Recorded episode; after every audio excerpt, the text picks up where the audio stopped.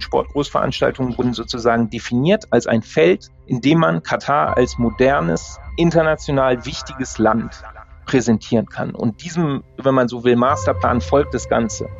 Der ist auch mit der Fußball-WM noch nicht abgeschlossen. Das wird noch weitergehen. Je größer die Verbindungen in den Westen sind, desto unwahrscheinlicher ist ein Einmarsch von Saudi-Arabien zum Beispiel stehen Investments wie bei Paris Saint-Germain, aber auch der Kauf von Anteilen von Unternehmen wie beispielsweise Volkswagen. Und Katar macht sich wichtig und wird dadurch auch wichtig. Dann hat sich Katar ja auch als Hub sozusagen und als diplomatischer Player eingebracht, der gar nicht wegzudenken war. Und so wird dieser Einfluss stetig geweitet. Also das ist, hängt alles mit allem zusammen und, und ja, unser wohltemperierter Fußball ist da eben auch, hängt da mit drin. Beyond Qatar. Die Geschichte hinter der Skandal-WM. Eine Produktion der Podcast-Bude. Was haben Adolf Hitler, Benito Mussolini, Wladimir Putin und der Emir von Katar gemeinsam? Da gibt's schon einige Punkte, aber vor allem, sie nutzten bzw. nutzen den Sport, um von Missständen in ihrem Land und in ihrer Politik abzulenken. Hm, hört man nicht immer, Sport und Politik müssten klar voneinander getrennt werden? Hört man. Aber wie die aufgezählten Beispiele zeigen, das mag theoretisch zwar richtig sein, ist in der Praxis aber vollkommener Quatsch. Sport und Politik sind mittlerweile untrennbar miteinander verwoben. Das sehen wir quasi Woche für Woche. We are going to start tonight with the big story behind me and a breakthrough in this long-awaited takeover bid of Newcastle United by a Saudi-led consortium. It's all because the Saudi state have resolved their issues with aber was steckt hinter dieser Strategie von in diesem Beispiel Saudi-Arabien? Die sind da ja nicht alleine. Die Vereinigten Arabischen Emirate machen das genauso. Und natürlich auch Katar. Was will der Wüstenstaat mit der Austragung einer WM, mit dem Kauf von Fußballclubs eigentlich erreichen? Diese Fragen wollen wir in der heutigen Folge beantworten. Ich bin Moritz Knorr und ihr hört Beyond Katar, die Geschichte hinter der Skandal-WM, eine Produktion der Podcastbude. Das hier ist Folge 6, Sportswashing. Wie auch schon in den letzten Folgen gibt's vor dem Start nochmal einen kleinen Hinweis für euch. Wenn euch dieser Podcast gefallen hat, dann lasst unbedingt eine Bewertung da. Ihr könnt ihn auch gerne abonnieren, dann verpasst ihr keine weitere Folge mehr. Zu Beginn möchte ich euch erstmal erklären, über welche Praktiken wir in dieser Folge sprechen. Vielleicht kennt ihr das Phänomen aus der Wirtschaft, wenn ein Unternehmen versucht, durch eine besondere Kampagne besonders nachhaltig zu wirken, obwohl das in der Wirklichkeit gar nicht der Fall ist. Greenwashing nennt sich das. Und etwas Ähnliches gibt es auch im Sport. Der Begriff dafür lautet Sportswashing. Der Begriff Sportswashing setzt sich aus den Begriffen Sport und Whitewashing zusammen. Mit ihm werden Bestrebungen bezeichnet, die ein Land unternimmt, um das eigene Ansehen durch die Veranstaltung von Sportevents und deren positiver Reputation in den Medien zu verbessern. Christoph Becker von der FAZ, der freie Journalist Ronny Blaschke und Dr. Jakob Kreis von der Universität der Bundeswehr München erklären euch das nochmal etwas genauer. Der Begriff Sportswashing, den nutzen wir im Westen, weil wir sagen, dass Regime wie Katar, wie China, wie die Emirate, wie Saudi-Arabien ihre Probleme überwaschen oder wegwaschen. Heute ist es letztlich das Hochpimpen um einen ganz saloppen Begriff zu benutzen, das Hochpimpen des Images eines Landes. Ja, also ich will einfach mein Image verbessern. Ich will mich gerieren als Gastgeber der Welt, als internationaler Player. Naja, prinzipiell kann das Sportswashing natürlich auch nach innen wirken. Dass, äh, wenn man jetzt zum Beispiel gerade als kleineres Land so eine tolle WM veranstaltet, kann das natürlich auch Stolz hervorrufen unter der Bevölkerung. Und die Probleme, die gerade Katar hat und durch Sportswashing wegwaschen will, sind in diesem Podcast ja schon hinlänglich thematisiert worden. Die Ausgrenzung von Homosexuellen, der Umgang mit Arbeitsmigranten, kurzum die massiven Einschränkungen von Menschenrechten. Der Begriff Sportswashing ist dabei noch sehr jung, die Praktik dahinter aber schon fast ein Jahrhundert alt. Der Urknall in Anführungszeichen für das, was man jetzt modernerweise damit verbindet, waren die Sommerspiele 2008 in Peking, alles was dann danach kam. Olympische Winterspiele in Sochi, Fußball-WM in Brasilien kann man äh, teilweise auch mit da reinziehen und dann eben die Weltmeisterschaften jetzt Katar ähm, und 2018 Russland, da trifft das natürlich zu. Und das 21. Jahrhundert ist sozusagen das Jahrhundert des Sportswashings, weil die europäischen, die nordamerikanischen Märkte sind weitgehend ausgereizt. Und wenn FIFA, IOC und, und andere noch Geld verdienen wollen, müssen sie eben nach China gehen, in die Golfstaaten, vielleicht auch in den indischen Subkontinent, aber da gibt es noch einige Entwicklungsstufen. Aber im Grunde genommen wenn wir uns mal ein bisschen lösen von diesem modernen Begriff, dann ist die Tatsache, dass mit Sport Großveranstaltungen, selbst als ich noch relativ klein war, Olympische Spiele in, in ihren Anfängen, dann kann man das sehr weit 100 Jahre sicherlich zurückverfolgen. Also mit diesen Veranstaltungen geht immer eine PR-Botschaft einher, die der Veranstalter mitschwingen lassen möchte. Sportswashing im modernen Sinne könnte man sicherlich beziehen oder muss man sicherlich beziehen auf das, was die Nazis äh, 1936 in Berlin gemacht haben. Bekanntermaßen waren die Spiele äh, vergeben worden, bevor Adolf Hitler an die Macht gekommen ist. Das, was das Deutsche Reich dann aber unter ihm in die NS-Diktatur mit diesen Spielen gemacht hat, war äh, nach heutigen Maßstäben ziemlich lupenreines Sportswashing. Es wurde ein Bild des Alltags in der, in der Nazi-Diktatur gezeigt, das nicht dem entsprach, was ansonsten dort vor sich ging, sondern es wurden, es wurden zwei Wochen lang Jubelbilder und eine gewisse Internationalität vorgespiegelt. Das Judenverfolgung sollte sozusagen übertüncht werden und all das wurde eingesetzt von einem mörderischen Regime. Und aus heutiger Sicht würde man das sicherlich Sportswashing nennen. Olympische Spiele sind also in der Geschichte schon häufig zum Sportswashing eingesetzt worden. Aber nicht nur die, denn rückblickend kann sich auch der Fußball nicht davon freisprechen, als Mittel des Sportswashing missbraucht worden zu sein und vor allem nicht die Fußball-Weltmeisterschaft. Aber wenn wir die Geschichte der WM anschauen, sind das eigentlich immer politische Ereignisse gewesen und sie sind, waren wahrscheinlich noch nie so politisch, wie es heute äh, der Fall ist. Und wie politisch dieses Ereignis Weltmeisterschaft schon immer war, lässt sich bereits an der ersten Austragung erkennen. 1930 stand die Politik klar im Fokus, erklärt uns der Autor Dietrich Schulze-Marmeling weiter. Die erste WM 1930 in Uruguay korrespondierte mit dem 100. Jahrestag der Unabhängigkeit Uruguays. Deswegen fand man ja überhaupt einen Staat, der damals bereit war, die WM auszutragen. So groß war damals die Begeisterung für das Event noch nicht, weil dieser Staat Uruguay eben, der nun auch nicht so furchtbar bekannt ist und auch eine relativ kleine Bevölkerung hat, sich dadurch auch ins einfach auf die Weltkarte stellen konnte, bemerkbar machen konnte.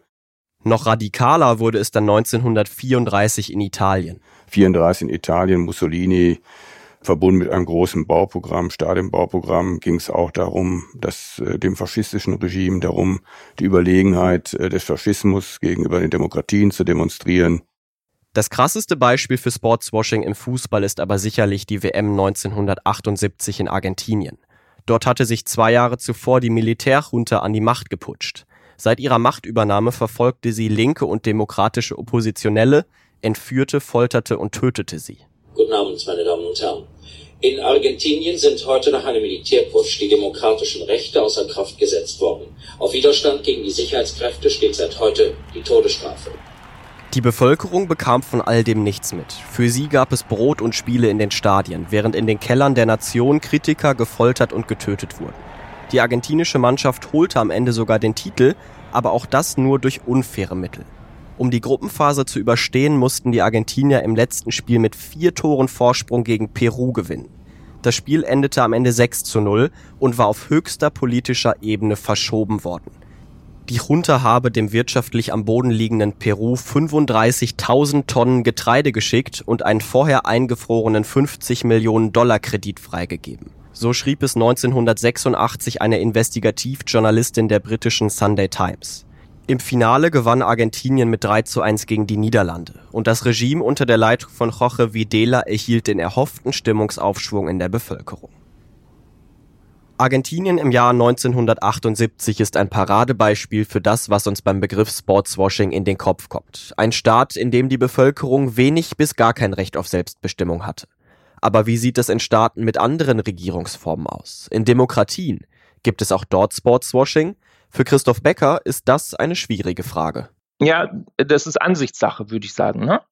Ich habe über die Frage nachgedacht und habe dann überlegt, ob nicht auch die Fußball-WM 2006 in dem Sinne Sportswashing war. Auch da ging es ja darum, ein Deutschland, ein wiedervereintes Deutschland zu präsentieren. Also den Veranstaltern ging es darum, ein wiedervereintes Deutschland zu präsentieren, das sich als fröhlicher Gastgeber der Fußballwelt gibt.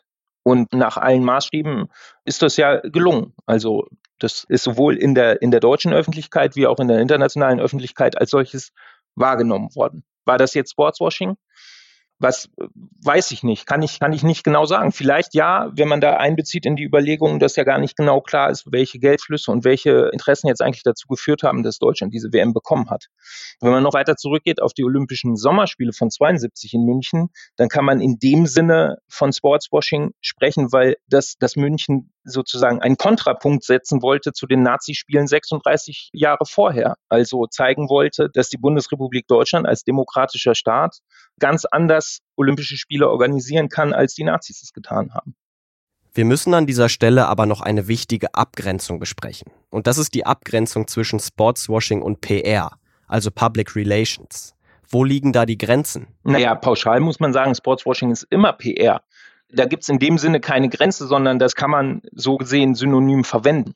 Wenn wir den Begriff Sportswashing eng auslegen, dann liegt dem immer irgendwo zugrunde, dass es in einem Ausrichterland einer Sportveranstaltung Zustände, Umstände, Rechtslagen gibt, die nicht dem entsprechen, was zum Beispiel Verbände in ihren Statuten festhalten, wie sie sein sollten oder nicht den Werten entsprechen, die diese Verbände vermitteln. Und dann kommt man zu dem Begriff Sportswashing.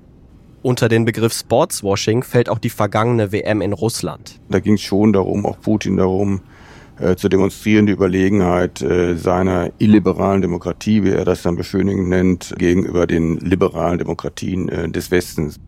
Und nun also Katar. Die WM als Aushängeschild, als das populärste Kapitel in einer langen Geschichte. Aber nicht als das erste Kapitel. Kein Staat wird sich als allererstes um eine Fußball-WM werben. Der ganzen Strategie Katars liegt ein ganz spezielles Ereignis zugrunde. Zu Beginn der 1990er Jahre blickte die Welt gebannt nach Kuwait, etwas weiter nördlich am Persischen Golf gelegen. Wie auch Katar ein Land mit riesigen Erdöl- und Gasreserven. Am 2. August 1990 marschierte der Irak unter Machthaber Saddam Hussein in das Land ein. Denn der hatte es auf die Bodenschätze abgesehen, der Zweite Golfkrieg brach aus. Nach einem knappen halben Jahr gelang es einer militärischen Koalition unter der Führung der USA zwar das Land zu befreien, die Bilanz war aber erschreckend. Tote Zivilisten, erschossene Soldaten, 117 brennende Ölfelder. Der Einmarsch traumatisierte die Region nachhaltig. Und vor allem in Katar wuchs die Sorge, dass ihnen ein ähnliches Schicksal drohen könnte. Denn die Bodenschätze und der große Reichtum im Land weckten natürlich auch Begehrlichkeiten. Was wäre, wenn das große Saudi-Arabien oder der militärisch hochgerüstete Iran es wie Hussein und der Irak mit Kuwait machten? Einfach einmarschierten, um sich Gas- und Ölreserven unter den Nagel zu reißen. Katar wäre einer solchen Invasion schutzlos ausgeliefert. Denn das kleine Land hatte keine Verbündeten, keine Schutzmacht, stand in großer Abhängigkeit zu Saudi-Arabien. Der Auslöser für all die Handlungen in den folgenden Jahrzehnten war also die Angst vor den eigenen Nachbarstaaten etwas übertrieben gesagt, die Angst, von der Landkarte radiert zu werden. Und diese Angst, die wurde 2017 nochmal konkret. Die Katar-Krise 2017 bis 2021 war eine politische Krise in der arabischen Welt, in der unter anderem Saudi-Arabien Katar vorwarf, terroristische Gruppen in der Region zu unterstützen.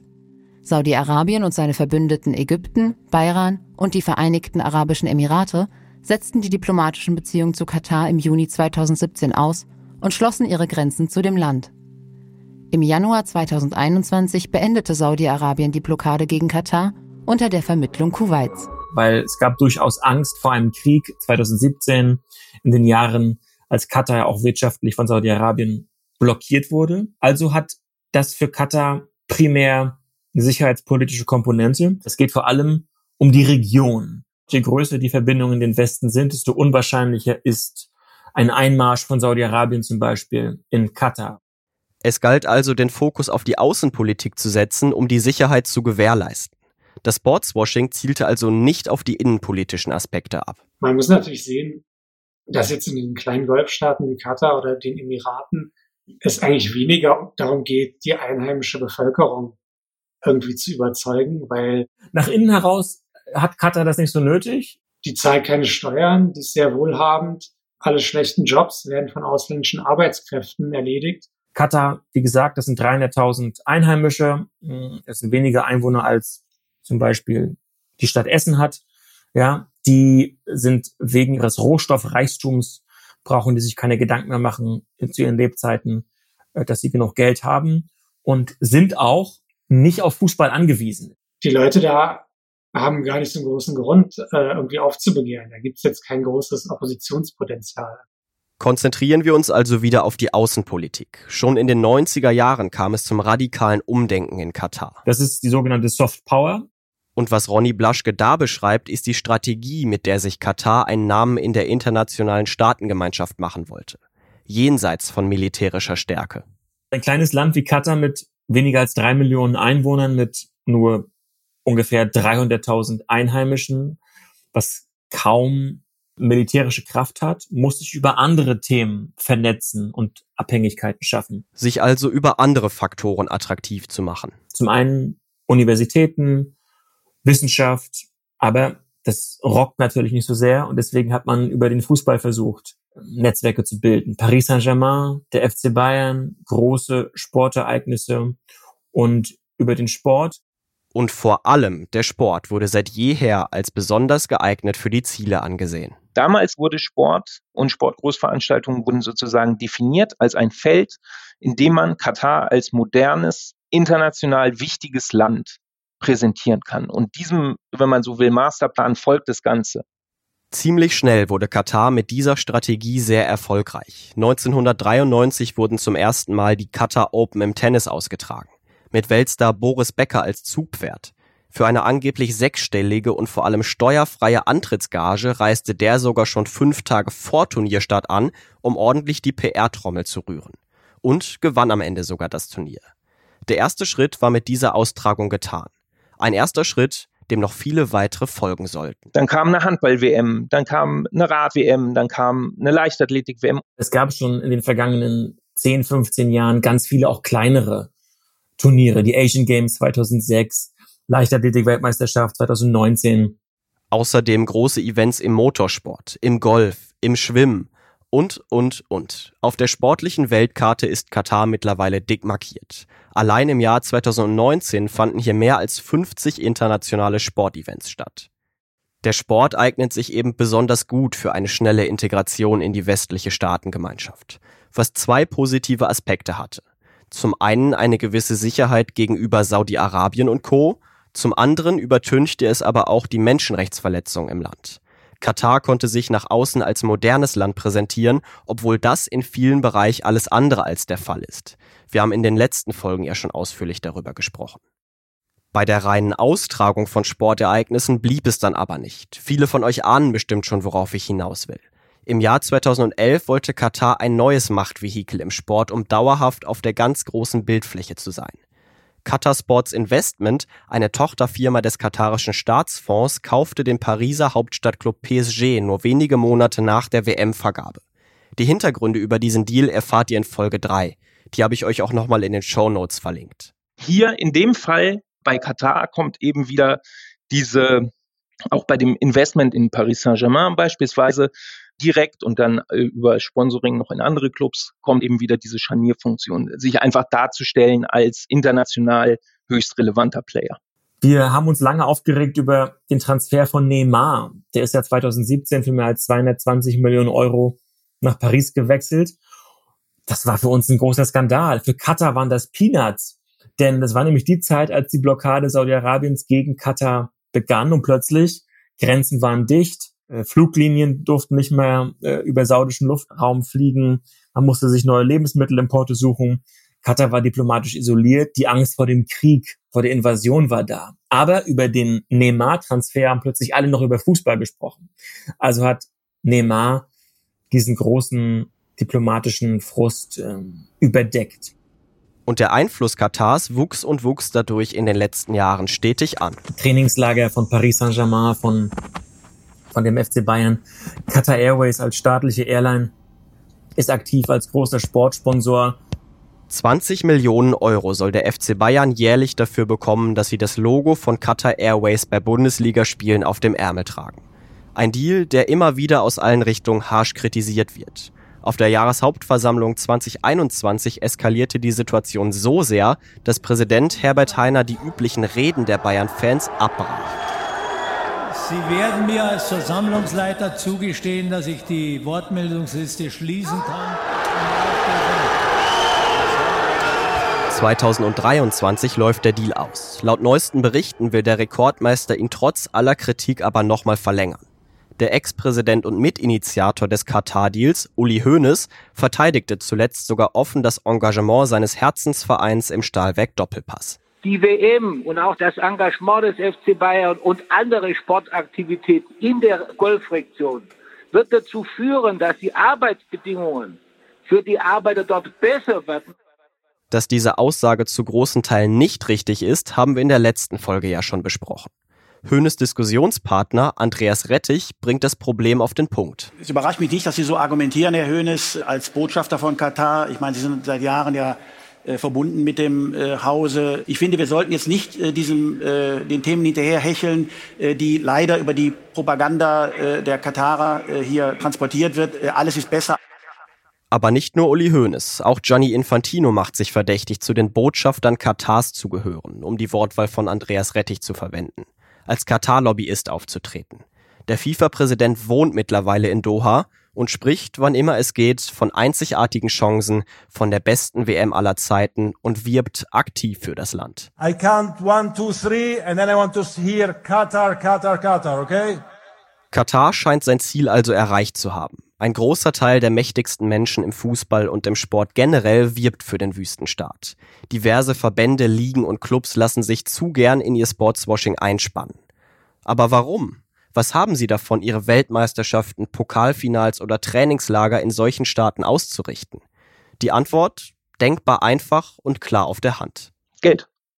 Aber zur ganzen Wahrheit gehört dann doch noch ein bisschen mehr. Aber natürlich gibt es in Verbänden auch öffentlich geäußerte Aussagen, dass autokratische Staaten als Organisatoren von Sportgroßveranstaltungen gerne gesehen sind, weil es eben so reibungslos läuft. Und selbst wenn man diesen direkten Bezug nicht herstellt, dann, dann lässt sich der durchaus immer mitlesen, wenn gelobt wird, wie fantastisch die, die Zusammenarbeit funktioniert hat, wie großartig Stadien sind, wie toll irgendwas gebaut wurde, eine Seilbahn hier oder eine Abfahrt da oder eine U-Bahn hierhin, dorthin, ähm, dann schwingt da immer mit, Mensch, das war, das, das war toll und derjenige, der das organisiert hat, ist nun mal ein Autokrat.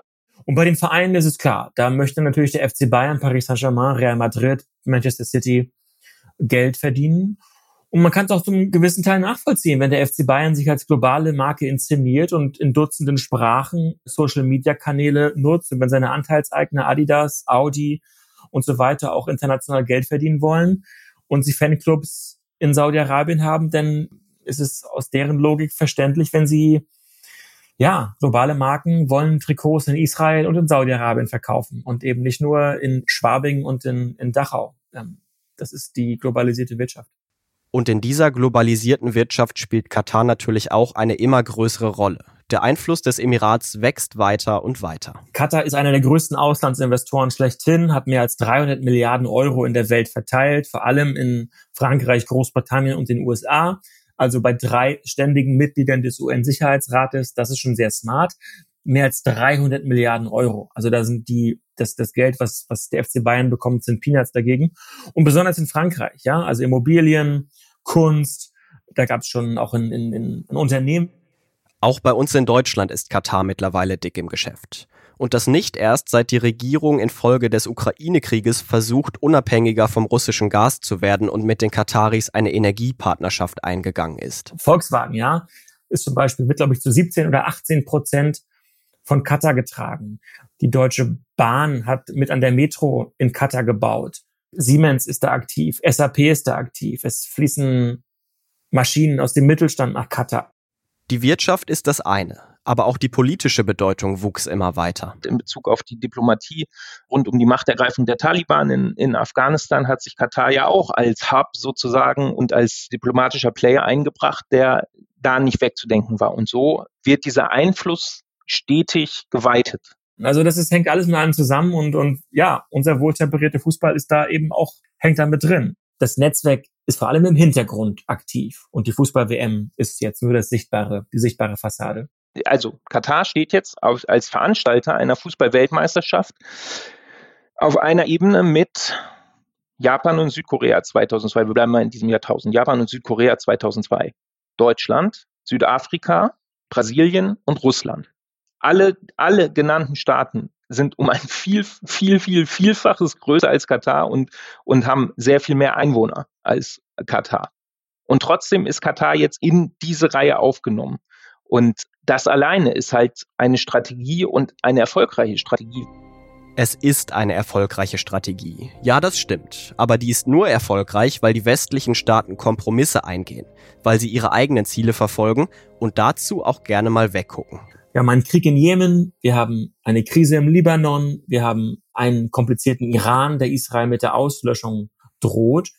Und da ist Katar eigentlich für die amerikanische Außenpolitik, für die deutsche Außenpolitik ein relativ stabiler Partner bei der Evakuierung äh, von Zehntausenden Afghanen. Jetzt, nach dem Krieg Russlands in der Ukraine, braucht man eigentlich einen Ersatzlieferanten für Gas.